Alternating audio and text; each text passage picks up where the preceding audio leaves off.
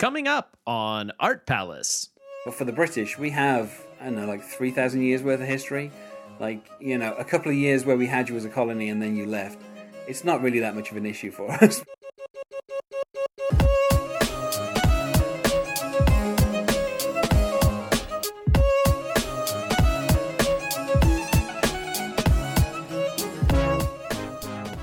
Welcome to Art Palace, produced by Cincinnati Art Museum. This is your host, Russell Ihrig.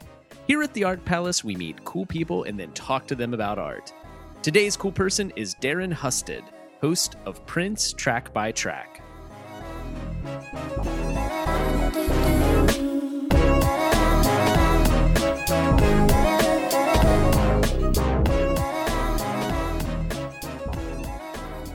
So, since you were bringing up uh, Prince track by track uh, already, I thought that would be kind of a, a, a a natural place to maybe start to tell a little bit about the show and how it got started.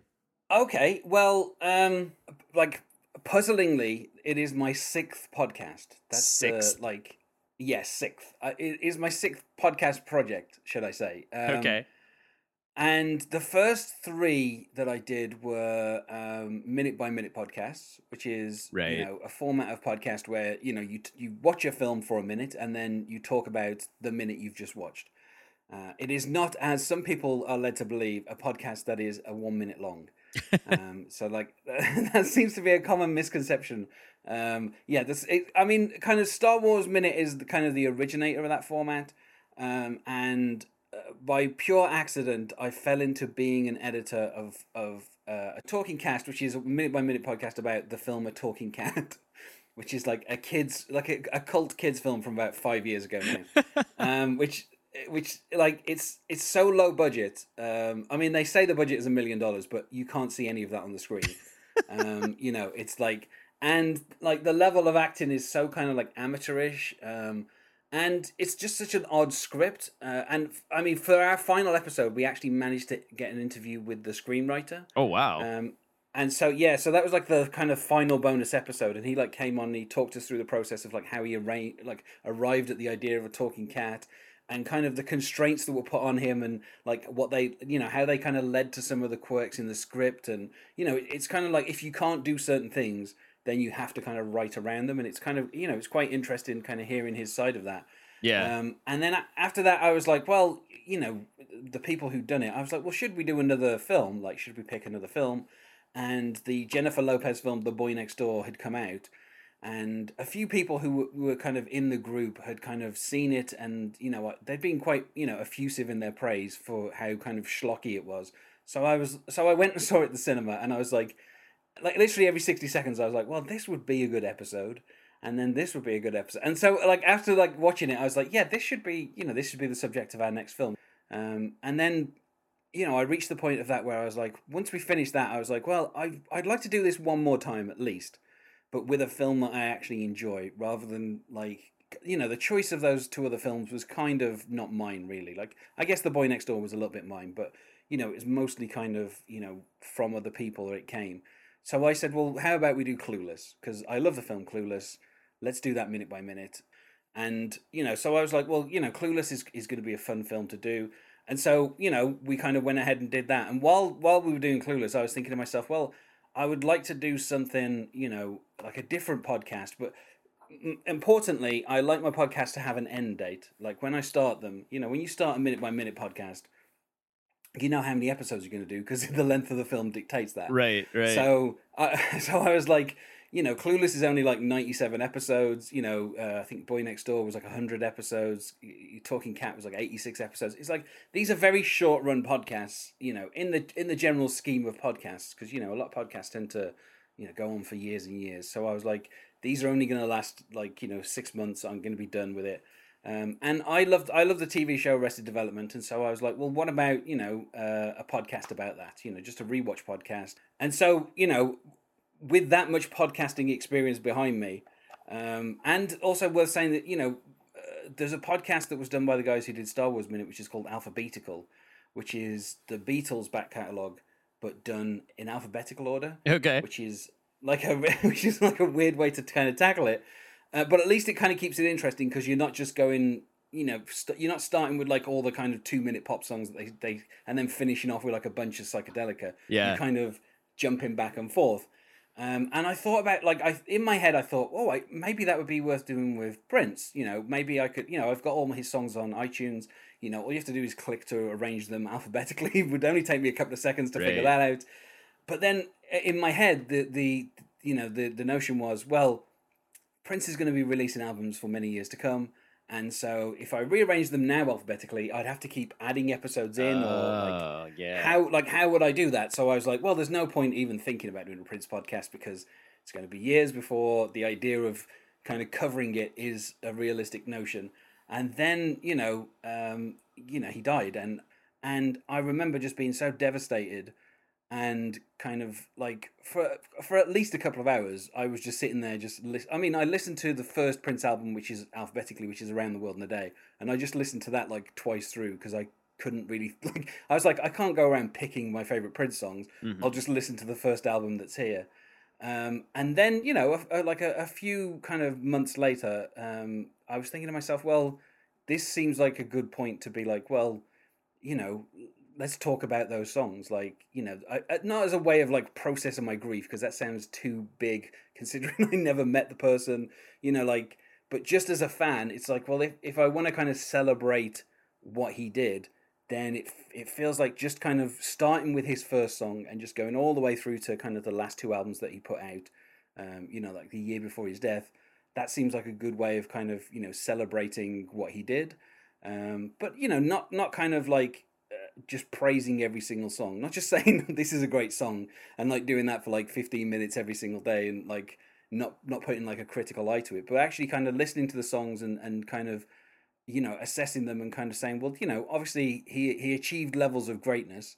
Um, and you know how do these different songs fit in with it? You know his his first couple of albums didn't really sell a huge amount, you know, and he you know his next two albums they didn't sell very well either, but at least they were kind of critically acclaimed. And then you know he just kind of crossed over. You know, it took him six albums before you know you get to Purple Rain. yeah. and for most artists these days, like if you think of like an artist and you're like, what was their sixth album? For some artists, it's like, well, their career was over before they got to make their sixth album because you know they weren't given the chance, they weren't like kind of nurtured. Obviously, Prince got into a bit of a fight with Warner Brothers, but he should have given them a bit more credit for the fact that they kind of let him fail like five times Yeah, before that's he kind of I guess like I, I know. hadn't realized that was uh, how long it took for him to become successful because I mean, I, I- what year did Purple Rain come out? 1984. 84. So yeah, I mean, I was, you know, 3 when Purple Rain was out. So in all of my, you know, life that I can remember, there was always Prince who was like a superstar. So I guess I never really thought about that, like the those early albums not being a huge success because I've only viewed them through the lens of like, oh well, it's Prince. Like obviously, like his debut album was a hit. Like I, I, I just always sort of just assumed that. Yeah, it's funny because like his debut album came out like just at the tail end of disco, Right. and there's a couple of songs on that first album which are kind of disco-ish, Mm-hmm. but you can you can almost feel Prince fighting against that and kind of being like, I don't want to be like I don't want to release an album now and be labeled as a disco artist. Yeah. Um, and he did have some like hits in like the disco charts as they were, you know, back then with Billboard. So you know, but it, it, like you can almost feel him trying to push against that and be like, no, no, I'm definitely not a disco artist. And by the time you got to like you know, Dirty Mind, like he was emphasizing like the rock side of himself a lot more, kind of almost as if to make it clear he was never a disco artist yeah. and yeah. like that's that's just that's like, like that's only really a battle that happens in the first kind of few albums but it's really funny to kind of hear you know essentially this 20 year old like kind of asserting himself and being like don't like even saying to Warner Brothers don't release this single because it'll end up as like as a disco hit and that's it I'm pigeonholed and I'll I'll never have any success. So just don't don't get it like don't make it a hit in the clubs because I don't want that to happen. And you know I, I don't know it's it's just kind of interesting that you know it, they kind of let him fail for so long and then eventually he delivered you know Purple Rain sold like 30 million copies. So yeah. you know their investment was paid off Yeah. you know and the budget for the for Purple Rain the film I think was like 4 million or something like that and it made like a 100 million. So you know he was a good investment. It's it's just it took a few albums before that kind of paid off. And you know then from that point on you know um like after he crossed over he then like kept fighting against success. Like so many times like you know around in the world in a day is like a kind of 60s psychedelic throwback. That's like that's his follow-up to purple rain. Like you've got 30 million people buying your album and he follows up with this weird kind of like psychedelic like album and people are like what is like there's so many critics who are just like oh well this definitely is not purple rain 2 it's Yeah. like no of course it isn't. Because it's like and it's only by when you look back like over his career which you know goes from like 78 to you know 2016 it's like almost like you know 30 40 years. Uh, my maths is not fantastic at this point but yeah so it's like it's almost a it's like almost a 40 year career and in that 40 years i'd argue 20 of them are prince deliberately going to the fans and being like did you just like the last album i did? Well here is an album that sounds absolutely nothing like that one. Well, when, when you were And, you know. talking about the uh, idea of of ordering the podcast alphabetically as a you know and as a way to sort of um, create a little more excitement and diversity, I, I was thinking about that. Like that's one thing. Actually, doing it chronologically with Prince doesn't necessarily affect it in that same way because he is hopping all over the place, and he is a person who made so much music so quickly um Yeah. and and and he moved on to the next thing you know i know that's been a thing you've talked about a lot in the episodes that i was a guest on of like he's already on to the next thing like after you know he, by the time he's touring for for one album he's already recorded the other one and doesn't care about you know he he drops things very quickly Yeah, yeah. Do I, like particularly like if you you know if you think about like the time that Purple Rain was released, you know, it spent I think it was like thirty weeks at the top of the charts, something like that. Like you know, he had like three number one singles from it. During all that time, Prince was recording all of around the world in a day. Mhm. Like the I think it's something like the day after Purple Rain, the film was released. He was recording Raspberry Beret like the next day. Yeah. So it's like he like to him, any album that he just released was an album that was like nine months old, and those songs on there were probably a year older than that. So by the time you're hearing his music, he's like, "Oh, I don't care about that anymore. I'm I'm, al- I'm already three albums ahead of you. I'm, I'm already recording stuff for Parade. Like by the time you've even enjoyed Raspberry Beret, it's like, and so that like that constant like kind of um, restlessness. You're right. It you don't have to rearrange his songs to kind of make it interesting because you know if you if you think of like an album that's as big as like Emancipation, which is 36 songs, you know the, the kind of the the literally the middle of his career and the biggest album he ever released. And you know on that you have like at least like 10 11 different genres covered. And it's like it, like if you were to rearrange those alphabetically just within that one album you would be all over the place anyway. So it's like there's no need to kind of gimmick it up like that. So i was just like well you know if i start at the start and kind of just go through to the you know the last song that he released then you know uh, and occasionally kind of divert for a bonus track here and there you know because obviously he wrote songs for other artists you know i did a bonus episode for like manic monday um, you know Mhm. because it doesn't you know you know it's it's not a prince song but you know people know Prince wrote it, so there's no point kind of like trying to hide away from it, you know. So Yeah, y- y- you know, there's a few songs like that, yeah i think you know, I- where you've got to kind of acknowledge it. I think I might have said this on your show or, or sometime, but I, I, I realized one day like you can hum 1999 over top of Manic Monday, and it works out all right. Like they're they're Yeah. very similar songs, especially the the verse of them. Like not not so much the chorus, but the the verse of Manic Monday in 1999 to me are just like, oh, that's the same song.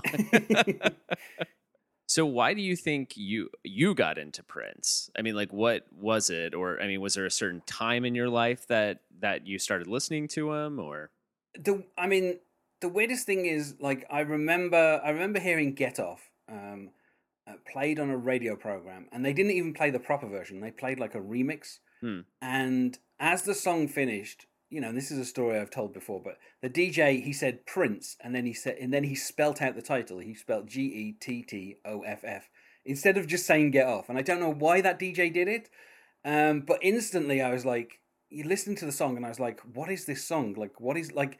I I didn't recognize it as being Prince. I was just like, who is who is this artist making this sound? Um, and I think it was the I think it was like the thrust mix or something. So it was like a slightly different mix. It was the thrust and the urge mix were the two like kind of uh, like remixes that got a lot of play.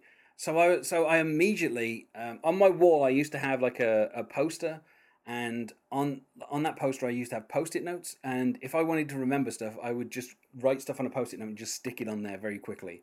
Uh, just so that like at a later date I would be able to remember oh yes, you know, that was like I remember hearing that song, I like that thing, like um, there were a lot of times where like, you know, there'd be like upcoming films and I'd be like, oh, you know, I'd hear about it and I think, oh, I better quickly just write that down and just, you know, stick it on my wall just so I remember.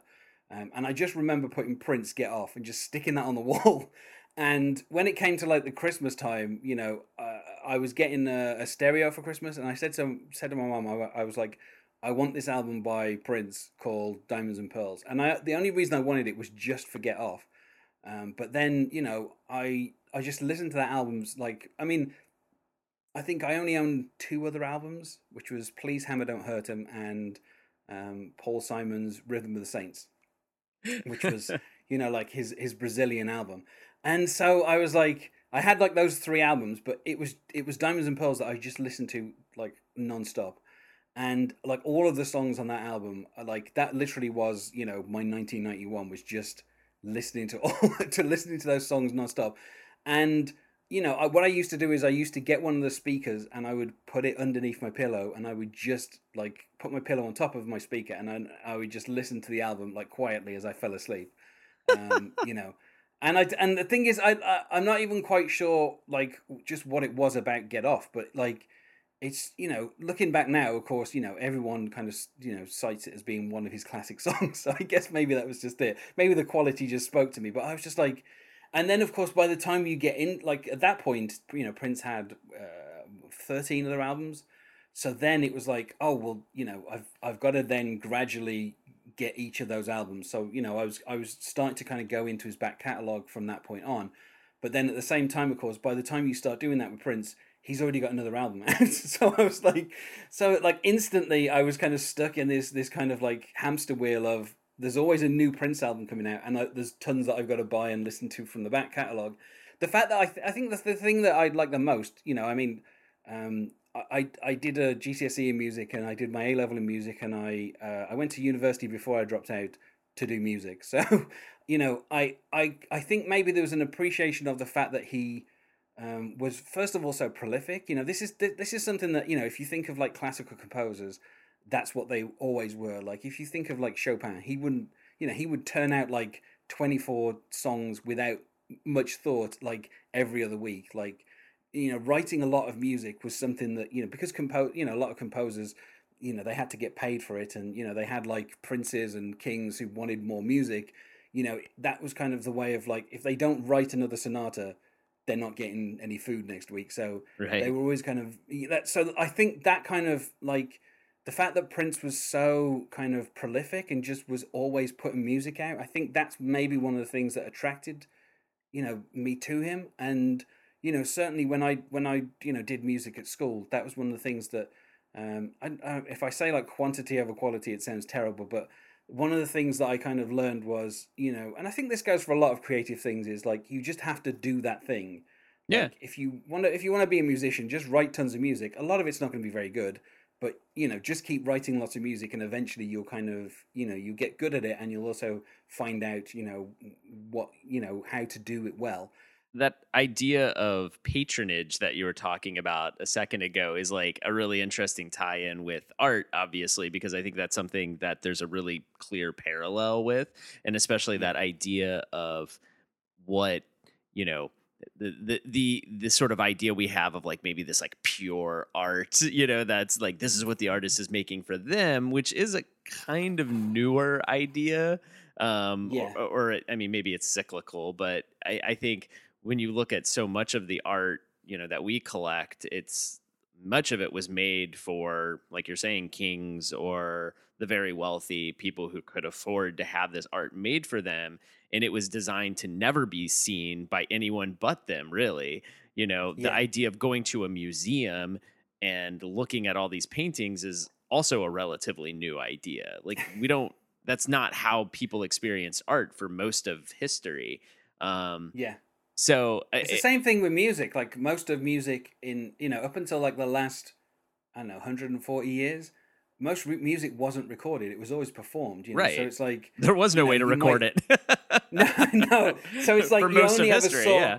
Yeah, so it's like, and in particular, like stuff that was written for string quartets or you know, kind of chamber music was written for wealthy people to have a string quartet perform at their dinner party while their guests were milling around. Like it was kind of like background music that was Yeah. like you know very expensive because you had to pay for people to sit there all night doing it. And so like the idea of kind of like um, you know art being you know for the people essentially is such a kind of new idea. Um, Yeah. And like you say, yeah, museums are uh, like when you think about what a museum actually is, it's such an odd kind of thing because it's like, yeah, this is this is kind of art that was commissioned by wealthy people for them to look at that has somehow managed to find its way into a public space.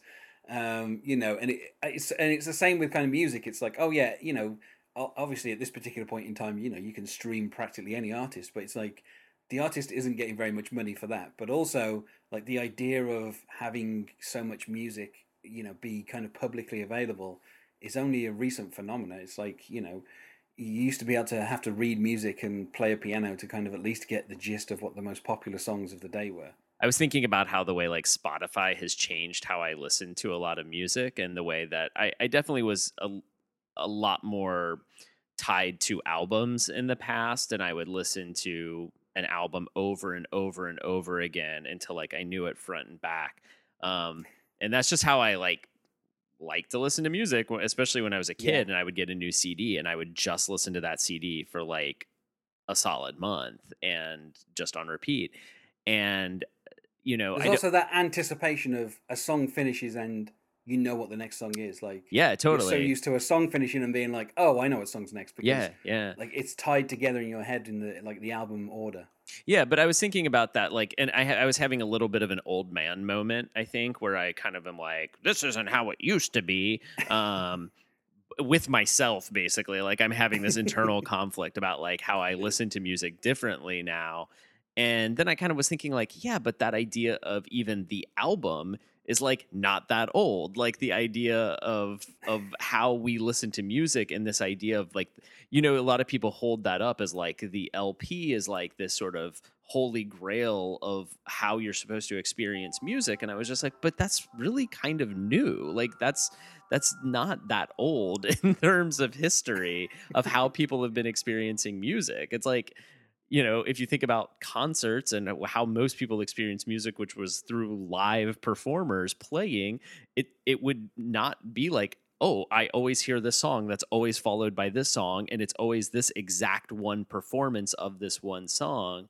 So I was like, well, you know, like I'm I'm getting hung up on on something that's also just like an arbitrary way of listening to music. Like that's just as arbitrary as how I'm experiencing it now. Yeah, and also kind of limited by technology as well. Like Oh, you know, the- absolutely, the yeah. Kind of like the the length of an album was dictated first by like you know how much they could fit onto one side of vinyl, and then you know there was so many there were so many albums in the nineties that were like literally exactly eighty minutes long because that's how much you could fit on one CD. And it, it kind of like I know that the Beatles were criticized because some of their double albums were no longer double albums once you could fit them onto one CD, but they still insisted on selling them as two CDs, and people were like, "This could easily, you know, we could drop Maxwell's Silver Hammer, and we could probably put all this on one disc, and you know, people would be fine with that." But, uh, yeah, yeah. So it's like, you know, the, the kind of the the way of consuming, you know, like art is is kind of always dictated by something. Well, even Um, yeah, the know. the idea of uh, having two sides to an album, like that changes the way that experience is is crafted and how, you know, that decision of what ends aside what starts aside is like really careful and then you move to CDs and that goes away. Um Yeah, and I think like now, I think what I'm noticing, and I, I, I honestly, I'm not too sad about it, is like we had the CD which could hold 80 minutes, and and like you're saying, everybody felt the need to like fill it, and or or get like close to an hour and i feel like now because of almost the the way like spotify lets you hop around very, really easily um i feel like people are making shorter and shorter albums and people are happier releasing multiple like eps especially smaller groups and things are like no let's just like put out four songs now because what's the difference, right? Like, yeah, put it out now, then we'll put out more songs later. And the idea of this, like, that again, that arbitrary time length of like 60 minutes or 80 minutes or whatever, it's just like completely gone now. And it's like, huh, now, now what do we do? Like, you could do something that's four hours, like, of continue. Like, it doesn't really matter. You could do anything. Yeah. Um, and the uh, the irony is that's kind of almost what Prince was working towards for tons for a large portion of his career. He like he hated having to wait to put an album out, you know, like in October and then promote a couple of singles and then like he just always wanted to be releasing music. And you know, in the last few years of his life, there were a few times. I mean, there was one time in particular where Prince just tweeted something um, which always makes me laugh because I can't imagine Prince handling like the Twitter interface. Um, so like the, like the idea of Prince logging into websites just always makes me laugh because I'm like, what would his password be? But um, yeah, so like there's just one like one night that's just like, oh, Prince has tweeted out something about a song, and then it's like here's a link, and you go to the link, and I can't even remember what site was hosting it. I don't, it wasn't SoundCloud, it was something else but it was just like this website that essentially had this one Prince song. Yeah. Uh, which is, which is called uh, Da Bourgeoisie. That's the name of the song, and like it was never released on an album. It was never collected anywhere. It was just literally this one tweet that Prince tweeted, and like that's it. That's the song. Like listen to it, and he, uh, you know, he'd recorded it like a couple of days before, and like there you were hearing it like you know forty eight hours after he recorded it, and it's kind of like that's how he would have preferred to. I mean, he did it a little bit with a thing called the NPG Music Club, where he would release. You know, you could be a member for like I don't know, hundred dollars a year, something like that, and then every month he'd release four or five tracks, and then kind of you know by the time you get to the end of the year, you've got roughly an album's worth of material. Um, but like just the fact that you could just you know Prince could just upload a song and then tweet out the link, and then that was it. That's it. The song's out there. Like I, you know, I I feel like if he'd have lived a bit longer, maybe you know that like he'd he'd you know he'd fully embraced Tidal you know in the last few years of his life where he'd put all of his back catalog onto Tidal and he made like a deal and and then he released a couple of albums that were like Tidal exclusive for like mm-hmm. six months and then you know the actual CDs came out you could buy them but like that was music that was like you know that he'd only recorded like a couple of weeks before it was put onto Tidal and so it's like I you know it felt like that's the direction he was heading in of like you know brand new music like all the time um, you know, but you know, he kind of never got to do that, unfortunately. You laughing about the idea of Prince logging into a website uh, reminds me of something. I think I'm. I'm sorry if I've totally repeated this on your show. I can't remember if I did or not. But uh, did I ever tell you about my friend's brother who um, was working for like Blockbuster in Minneapolis? No, you haven't. I haven't told you about this. Oh my gosh. no. So, um, I I don't remember exactly what he did, but he was working at like you know the central office or something, like not at, at a store um, for Blockbuster, and Prince would call up like a Blockbuster store and ask ask them to close early so he could go in by himself to like look at movies and I just like this is my favorite image in the world is the idea of like Prince and an empty blockbuster just like picking up a copy of I don't know like Mystic Pizza or something and like kind of consider like you know like reading it go like yeah maybe maybe this this sounds good like I just love the idea of Prince doing mundane activities is really funny and so I, yeah. I mean I would love if like Jerome Benton was like following around and he was like Jerome did I did I like Pretty Woman? Am I a fan of Julia Roberts? Should we watch Mystic Pizza? Who else is in this? And he'd be like, Lili Taylor. And he's like, Do I like Lili Taylor? Have we seen anything she's in? And he'd be like, Well, we did like Dogfight, but we thought it was a bit sexist. But and he's like, Yeah, okay, well then I guess we'll rent it. You know, like, yeah. And the thing is, what would it say in his, you know, when he when he changed his name, what would it say in his card? I mean, you know, yeah. that would be the that would be oh, the fun. Oh, like to, to, be the person to take that phone call where someone's like, "Hello, I'm calling from Prince's office, but he's not called Prince anymore. We need to change his blockbuster card because he's oh not going to come God. in using it if it says Prince on it. That would be so amazing. A Prince blockbuster card with just the symbol on it. that would... I'm sure if I'm sure someone with some Photoshop skills could kind of fake that up. Yeah. And put it on the internet and you know. Yeah. But I I don't know that just the idea of him like when he changed his name, the idea of him having to like change everything would be so like kind of funny to me. Just like him having to con like someone from because it would never be Prince, of course, but someone having to like phone up the DMV and being like, "Yeah, we need to change your name on a driver's license." And like, "Okay, what do you change it to?" I'm like, "Well." draw a circle and then go draw a line going down and then put a point at the bottom and then cross through it and then draw a tail and Yeah. hook it back over. Yeah, That's what we're calling him now. do a little you know. curly Q. That's fine. Well, yeah. I, I, I since since we're doing this remote, this is uh, I, didn't, I don't think I mentioned it on the show yet. The first actual like remote episode I've ever done of this podcast since you are uh, across the pond, shall we say? Um, it, I it- hope people will have figured that out from my accent. yeah. Well, don't Um, worry. I mean, I, I I'm sure you know this, but like Americans are so thoroughly charmed by a British accent, so you've won them over no matter what you say. You could have just been on here reciting like a phone book, and we would have been all, all about it. We'd be like, "Oh, look at that! He's got that accent. Isn't it adorable?" And also, like, there's like a twinge of authority that goes with it too. Like, we can't quite break. As we just celebrated our independence from you, we here recently, we we still can't quite break the chains uh, that we we sort of. Uh, there's like something we we do perceive it as like like oh well they must be smart well, it's it's funny. It's funny as well because, like, you know, um, you know, for Americans, obviously, American history is very important. Um, but for the British, we have I don't know, like three thousand years worth of history. yeah Like, you know, a couple of years where we had you as a colony and then you left. It's not really that much of an issue. a drop us. in the Like, pan yeah like Yeah, it's like okay. I mean, you know, let off some fireworks and you wave flags around or whatever. But like to us, it's like I mean, okay, it was the title of a nice film from 1996, but otherwise we're really not that concerned with with independence. And the thing is, as well, it's it's almost like you're having to. It's almost like a bad breakup that you just won't let go.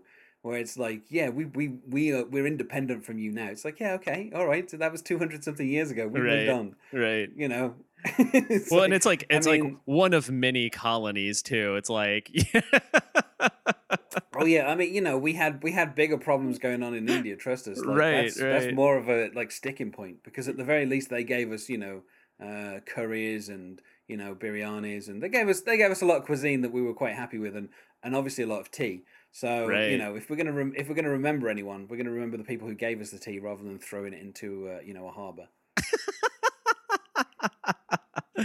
well that's a good perspective i i, I- was kind of wondering like uh, if if anyone actually cared uh in england if like it did register on like if it made it into say like an elementary school textbook even oh no Uh, this Yeah. is the thing as well is uh, like um you know I, I, through the internet i have american friends and you know a few of them have kind of visited this country and you know they they they kind of asked me questions about england and they're like oh what do they what do they say about like you know american history and it's like they say nothing you know Right. Our- like our, our history has like so many kings names that we've got to learn you know there's eight henrys to start off with so like we've got a lot of other history to fit in like the fact that a bunch of our people went to another place and started a colony that's a story that's told 20 30 40 times over like we've done that all over the place Yeah. like it's like and the fact that like a couple of them got a bit antsy and decided they didn't want to be with us anymore it's not really important to our history you know like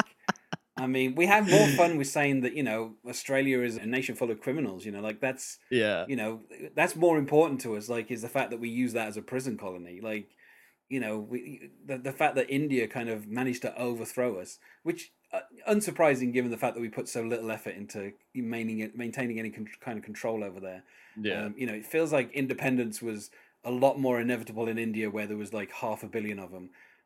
You know, the kind of like thirteen colonies deciding they didn't want to, you know, pay taxes to our literally, literally our most insane king. We're like, yeah, okay, we understand. like, yeah uh, we weren't we weren't particularly happy about him being on the throne either. But you know, his son just couldn't seem to get it in him to actually, you know, get things moving in terms of taking over. You know, Um, well, I thought we could uh, take a look at a work in the collection since we can't physically walk to it. I've sent you an image. This is, we're looking at Minneopa Falls, Minnesota by Robert S. Duncanson.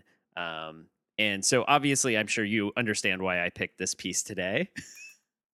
Yeah, I, it's funny because when I saw the title in the notes, I was like, you know, I feel like we're leaning into the Prince thing very, very hard here. But well, uh, hey, look, yeah. I it's, the- and th- th- my my the thing is as well, the way I think of you know Minnesota consists of like three things, uh, which is one you know, uh, First Avenue, the club where Purple Rain takes place. Uh, two, Lake Minnetonka, although that's not Lake Minnetonka, um, where Apollonia is asked to purify herself. Um, and three, it's always under snow. Like those are, you know, maybe four is Fargo. You know, that's, but that's Right. in, that's in Dakota. So it's I mean, I don't know if I have much more detailed thoughts about Minnesota either. I've never been there, so I don't know.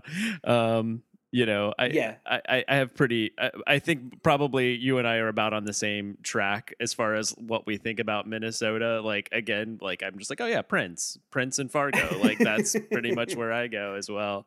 Maybe. Yeah. um or the accent, which I'm not going to attempt. But uh, you know, Oh the no, you're not nice. gonna try that. Like No, Mi- I, Min- I mean, I, I Minnesota. the, the, well, the thing is, I'd have to be fighting against my own accent to, to get it over. So I feel like I'd have I'd have to be doing an American accent and a Minnesotan accent. So it's yeah, that is double duty. Well, I mean, you know, unlike most of the things that I know about Minnesota, like this kind of lush, kind of like green, and you know, like the idea of like you know, uh, I mean, it looks like it finishes in a pool, doesn't it? Like you Yeah. have like the two little waterfalls, and it kind of finishes in a little pool. You know, like this, like this isn't what I imagine Minnesota being like, which is ridiculous because, of course, Minnesota isn't under snow 100 percent of the time. So right. Yeah, I think they have just, like, beautiful the- summers. yeah, yeah. So like, uh, like, so the idea of like having like a you know a, a really kind of like green area in Minnesota, obviously, for someone who's never visited it, maybe seems like a, a strange like phenomena, but I guess this is pretty common. I mean, it's a uh, like the painting itself is like it's one of the you know it's it's like you know a photorealistic painting, you know, um, Fairly, yeah. and, you know it it you know it it looks very pleasant. It's like it's like you know you could imagine were the weather a little cooler there maybe um, just sitting by that pool and just being like you know maybe dangling your feet in and just kind of um, just you know being in the quiet you know I I imagine you know like if it'd be funny if it you know it widened out and there's like a gigantic you know like I don't know industrial estate right next to it or something but um, I don't I don't think that would have been true of when the paint was painted but like yeah, I don't know probably not in the looks- it 19th looks- century. No, it, well, I mean, it just looks very tranquil and very quiet, and you know, it's like it's you know, it's a it's a very you know, it's a very pleasant painting. Yeah, we. I should have said this painting was made in 1862.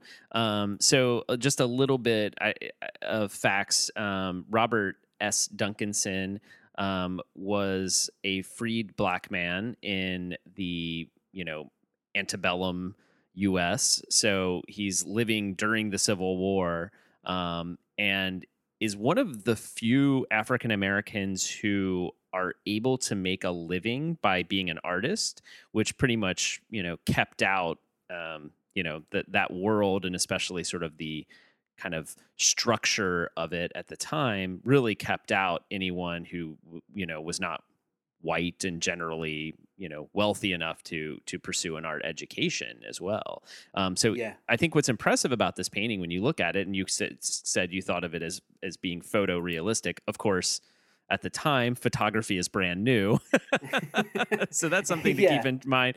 Uh, you know, I mean, the ph- photography does exist at this time, but it is it is not certainly common, and there's no color photography yet, and it is it is you know so. Um, it probably wouldn't be the way anyone would have thought about this painting most likely at the time is like oh it wasn't the benchmark by which we uh, we would judge a painting at that point. You wouldn't be like oh it's so much like a photograph. Um but uh it is impressive like that he is is basically a self-taught artist who learned all of this by studying other paintings and drawings by the masters. So he he learned this um all by himself. Another thing I thought was kind of interesting, and, and another reason I wanted to choose it that's maybe a little less on the nose than the Minnesota connection, um, is he also has some interesting racial connections with Prince because um, I remember, um, I think I heard you talk about on another show, um, another one being not one I was a guest on, um, about the, the sort of misinformation about Prince's parentage of like whether he is of mixed race or not. That's something that's come Yeah. up, right? Yeah. yeah. It, I, do you know that was something that kind of came up because um, in early interviews that was something that someone at Warner Brothers kind of put out there, and Okay. Prince didn't correct. He kind of like they said, oh yeah, he had a, a white mother and a black father, and that was kind of how it was kind of publicized.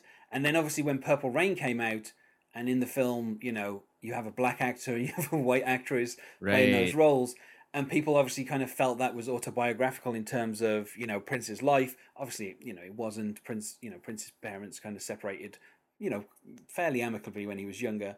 Um, you know, there weren't any shootings or attempted murders going right. on in his house. But that kind of ended up being like a you know a repeated story of like you know to the point where you know for years I I you know that's why I'd heard myself and that's why I'd read in other you know Prince biographies and you know I believe that too. Like uh, that's what I yeah. had, I had heard, and again, I think yeah. also that that like Purple Rain, like you mentioned, I think that also cemented it in my my mind as well as like, well, this must be fact, which is like crazy, like it's Purple Rain. yeah, I was going to say there are very few other films where you're like, oh, Robert Downey Jr. must have a, a flying suit somewhere in his property. right, I mean, right, yeah. given given how much money he makes for doing those Marvel films now, I think he could afford he might, to yeah. buy a flying flying suit if he wanted. But yeah, it's it was just like a bit of misinformation that kind of has been repeated so often um, that you know someone on Twitter actually you know after I'd put one of the episodes out they actually corrected me and said that's that's not correct. And I was like oh I hadn't like I hadn't even realized it. And when I looked into it a bit more I was like oh yeah you know Prince's mother was um, she was light skinned but you know she was yeah. most definitely you know black. And the same with Prince you know obviously he you know he was very much kind of you know very light skinned but he wasn't mixed race you know that was just something that kind of just I think you know Warner Brothers had a habit of lying about Prince early on. You know, they said mm-hmm. he was 18 when he signed his first record contract when he was actually 20. You know, like they they seem to kind of come up with some misinformation in like 78 that kind of stuck around for about like another 20 years before yeah. Prince kind of started correcting some of it. So, well, um, but yeah, if you look at um, Robert S. Duncanson's Wikipedia page, almost as uh, accurate source of information as the film Purple Rain is Wikipedia. So uh, you have um, it will say that he is of um, African and European heritage, and it'll say like uh, some some things that are a little confusing, and then it later goes on like if you get down deep into it, it'll say like it's often reported that his father was like Scott Canadian or something, but there's really no evidence for that. And basically, he was a really light skinned African American as well.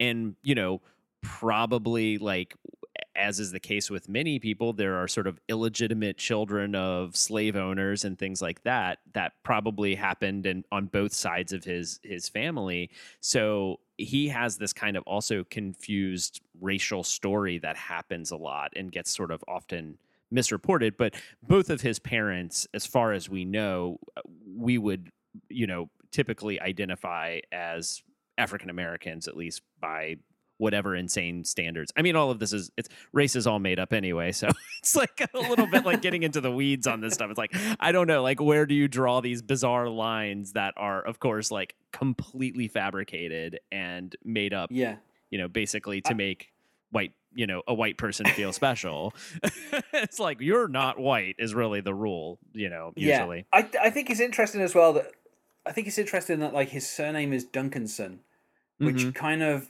like Duncan obviously being a very Scottish name, you know, like very Scottish, you know. Um, so it's it's interesting that like, you know, he's obviously identified as son of Duncan uh, as being Duncanson, and obviously again that's like a Scottish tradition of having like you know McDonald and that kind of. Th- so I don't know. It just that struck me as just interesting. It's like if he did have kind of heritage from you know in from kind of like Scotland and stuff that kind of his surname does kind of fit with that. Well, and um, and a lot of slaves took on the name of their owners. So yeah, so yeah, it's like well. it's very hard to know like uh, where that starts and who you know who, who gave them that name at what point. It's it's all very messy, but um, yeah, the other thing I don't know if you notice this because it's it's kind of small, and if you're able to kind of zoom in at the bottom of the falls here, you'll see there is like a little uh, there is a person in this painting. I don't know if you saw them. Yeah, I had. Yeah, I I, I kind of because you know the, the the you know the, the size that I'm looking at. Um, I saw that was something, but to like I couldn't quite make out exactly what it is. Yeah. Uh, but now you say it's a person. Yeah, I can I can kind of make that out. And if you uh, can uh, zoom in, can you see him better, or are you able to zoom in? Uh, I think I'm zoomed in as much as I can. um, but yeah, I, I, like I can't make out a face or anything, but no. I can certainly kind of see like uh, the shape of uh, you know a body.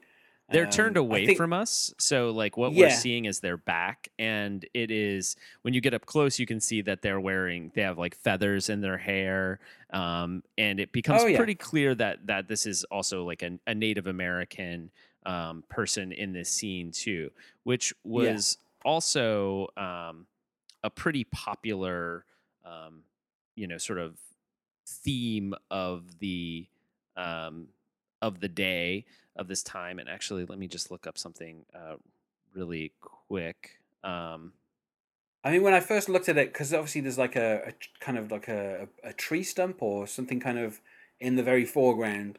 Uh, I think maybe I was thinking that was like a small tree or something, um, and I hadn't kind of you know focused on exactly what it was. what was kind of really popular at the time was this poem, "The Song of Hiawatha." Have you ever heard it? Yeah. Yeah. By I, I've heard the title. I don't, I don't know that I'd be able to hum it. Yeah. Actually, you probably I, I'll look it up here because you probably have heard. It's like it, it's. I don't know if you've ever watched like old episodes of I Love Lucy or something too. You'll see like there's thing there's like an episode. I feel like that's how I I remember knew, knowing. I Love this. Lucy really wasn't a thing in this country. Really? Um. Yeah, I know it seems it seems odd to say, but it's like the only the only reason I know anything about I Love Lucy is because of references in The Simpsons to I Love Lucy.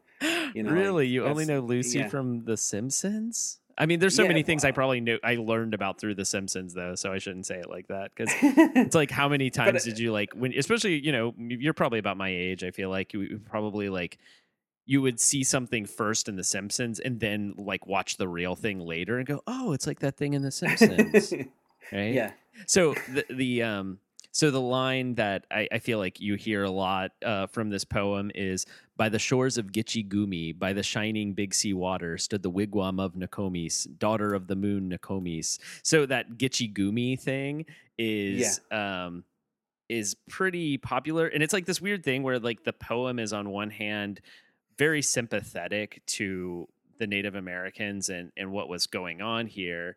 Um and you know their treatment and being run out of their own country um and but at the same time it, it also like perpetuated a lot of those kind of like bad habits of like pigeon speech of like that sort of Yeah. fake gucci gumi and like it plays into a lot of those stereotypes um and so it, it's got some weird things and and but i think it's interesting that in, in our gallery if you were able to see it here um, this painting has another sculpture in front of it that is also an illustration of a scene from that poem um, yeah, and both of the artists are both African American, and the artist who made the sculpture is um, Edmonia Lewis, who is both um, uh, African American and Native American descent.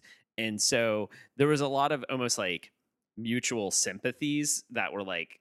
Um, uh, basically like hey we're both mistreated right like we we Yeah. should we should sympathize with one another um so you I mean, do I can see that. That makes sense as like you know, if you were you know uh, someone who was kind of either a slave or descending from slaves, or you know close enough to being a slave, then obviously you would identify with you know what happened to the Native Americans in America.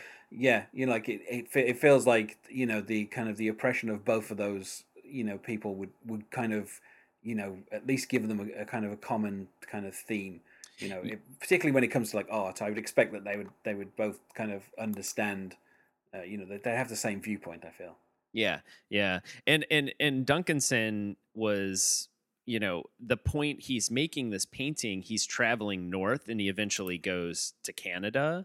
So he is sort of getting out of the United States as well as he's as you know this is sort of traveling. Um, we have a lot of his paintings here because he he did a lot of work in Cincinnati. He's not from here originally, but he Yeah. did a lot of work in Cincinnati and found uh, patrons um, and some of the wealthier families who hired him to do a lot of work.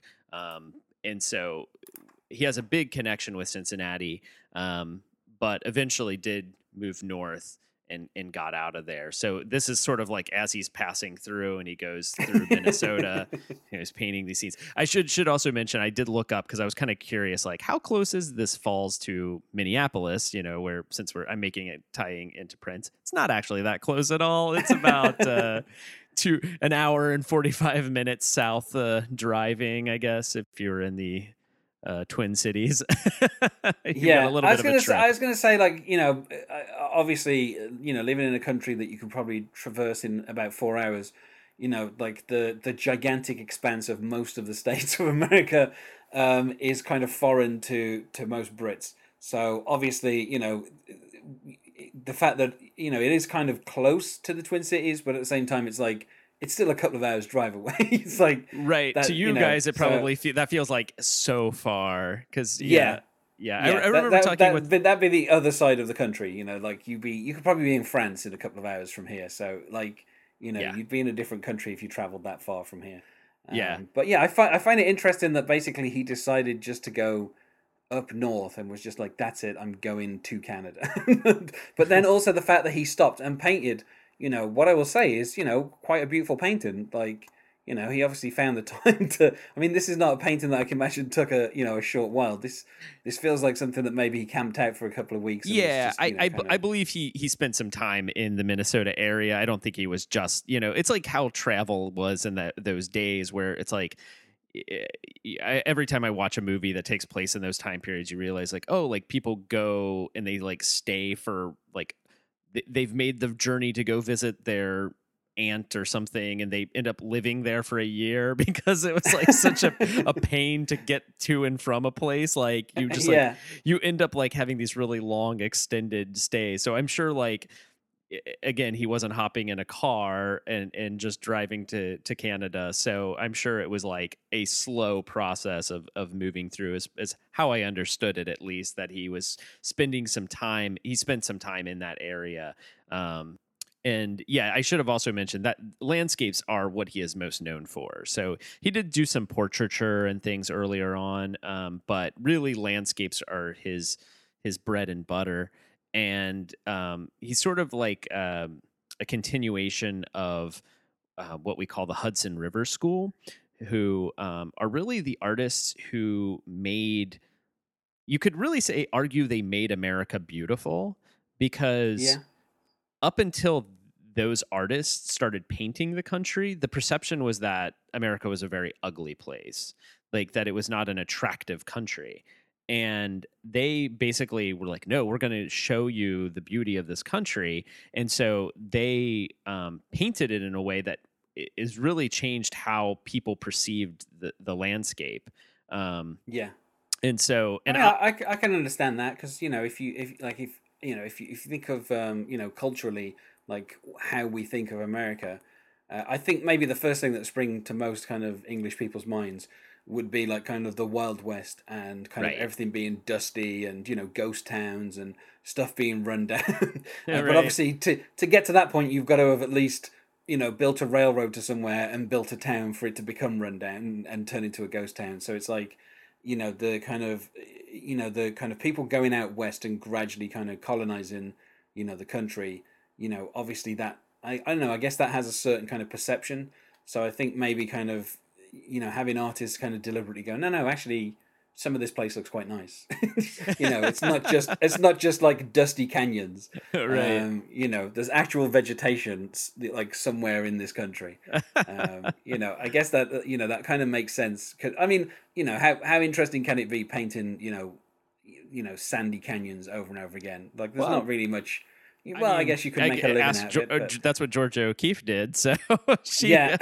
but again, you know, that's another person who uh, really did affect the perception of that area.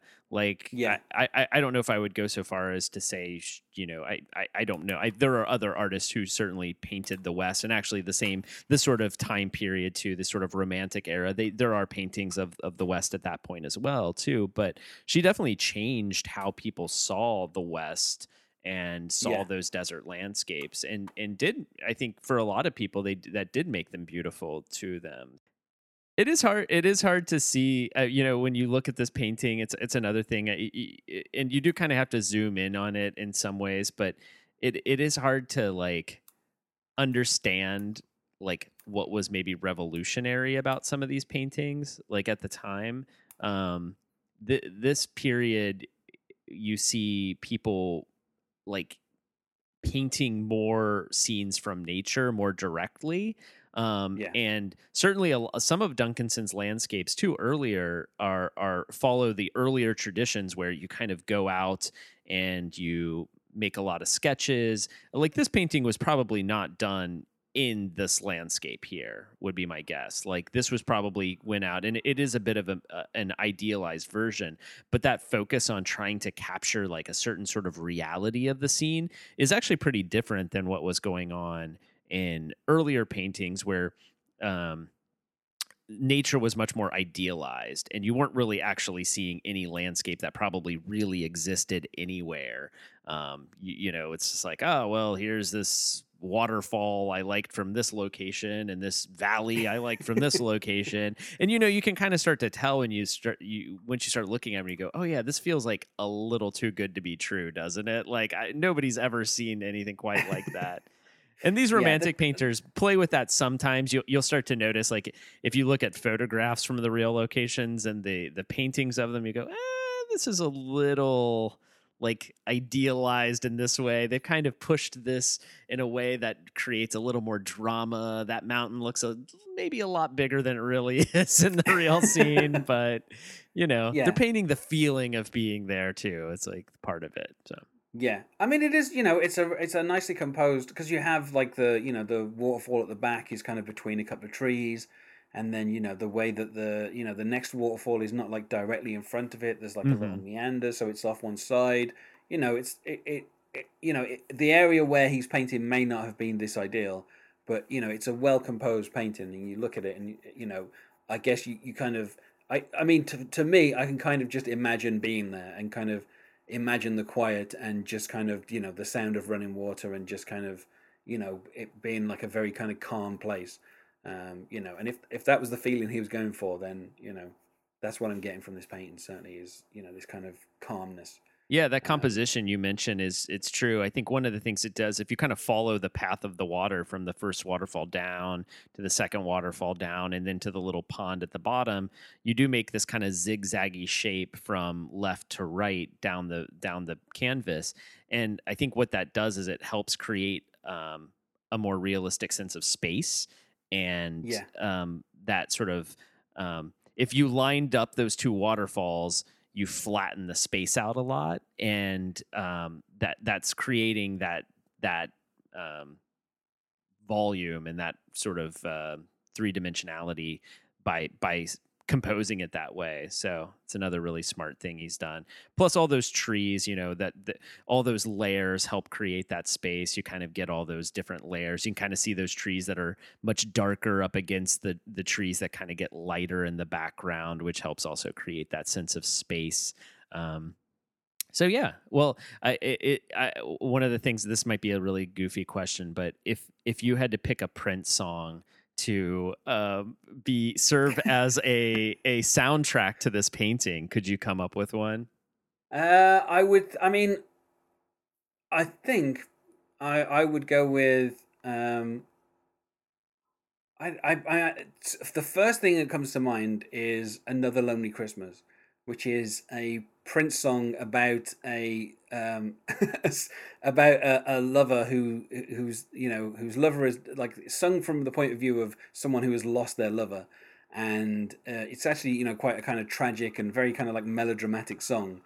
Um, but like just it's the only Prince song that I can think of that has anything to do with water in because it, it Oh, okay. opens with about Prince actually says I saw I saw your sister skating on the lake. So it's one of the very few songs that Prince ever did that refers to lakes, which considering how many lakes there are in Minnesota, it's a miracle that Prince wasn't releasing every other song with the word lake in. yeah Um, so that kind of that's the kind of but that's like a very loud and noisy song, so it doesn't really kind of you know fit with the calm. Um, eh, you know, unless you know there there is something noisy going on in the background that we can't see, then I guess it would fit. But I know that's that's the that's the first song that kind of comes to mind. Um, but I guess you know that like I think the thing with Prince is is he very rarely does a song that is just kind of calm. There's always True. a certain level of dynamics, so it's like. Um, I mean, I know there was a song that obviously we discussed, which was called "Solo," which is just Prince doing a cappella, um, Yeah. with a harp, And so I don't know that that would that would probably be about the calmest Prince song that you know. Or honestly, even is. even the one other one we one of the other ones we talked about, Venus de Milo, could actually be a sort Yeah. of. I mean, uh, it's it's they're it's purely instrumental, so that also maybe makes it lends Yeah. it uh, better to a sort of landscape uh, kind of. Uh, it doesn't have a lot of other visuals that kind of uh, confuse it, I guess. So that could Yeah, work here. I guess I guess Venus de Milo would work. So I'd advise people to find Venus de Milo. Uh, I think it's on Spotify and just listen to it as you look at this picture. it's it's it's the song I think from of all the ones we talked about, the one I hated the most. So you also have that to get look forward to. My least favorite Prince song so far, Venus de Milo. I- I mean, I think get- I I- liked it the least. I can't remember. yeah, I, I think I think the ones that we've talked about since Venus de Milo, you've you've you've have been more interesting. I think Yeah, I like that. was just very kind of very kind of bland kind of Yeah. music to you, but It was kind of Um, bland, but eh, I don't know. I, I still actually I don't think it would be a bad fit for this painting if I was to try to Yeah. pick something. I, I think it could work. So yeah.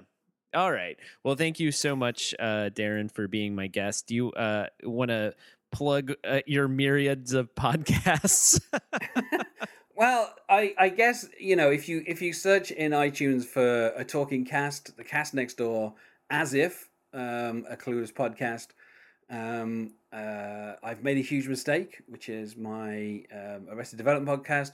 Or you could search for a podcast which I only I only really edit and occasionally guest on, which is called Stage of Fools, which is a episode by episode podcast about the E series The Royals, uh, starring Liz Hurley. Um, so, or of course, there is just Prince track by track, which you know currently that is the only active podcast I have going on at the moment. Um, so you know, I, I think if you search anywhere for Prince track by track, you'll find us. Apart from on Twitter, where we are Prince Podcast, and I'm quite happy that I managed to uh, get that particular handle. All right. Well, thank you again so much. Uh, no problem. It's wonderful being a guest.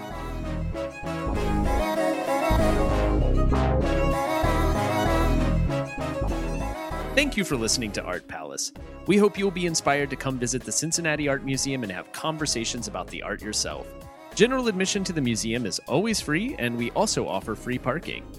The special exhibition on view right now is Terracotta Army Legacy of the First Emperor of China. Plus, special features include Jane Bussey, Innovations in Weaving, and Kanyachi, Painting Beauty and Death.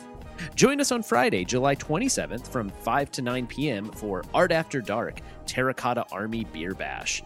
Enjoy beer tastings from local breweries, live music from the Hot Magnolias, food for purchase from Dewey's Pizza and Graeter's Ice Cream, and access to the museum after hours. For program reservations and more information, visit CincinnatiArtMuseum.org. You can follow the museum on Facebook, Twitter, Instagram, Snapchat, and also join our Art Palace Facebook group. Our theme song is Offrande Musicale by Bacalao. And like always, please rate and review us or tell a friend about the show. I'm Russell Ihrig, and this has been Art Palace, produced by the Cincinnati Art Museum.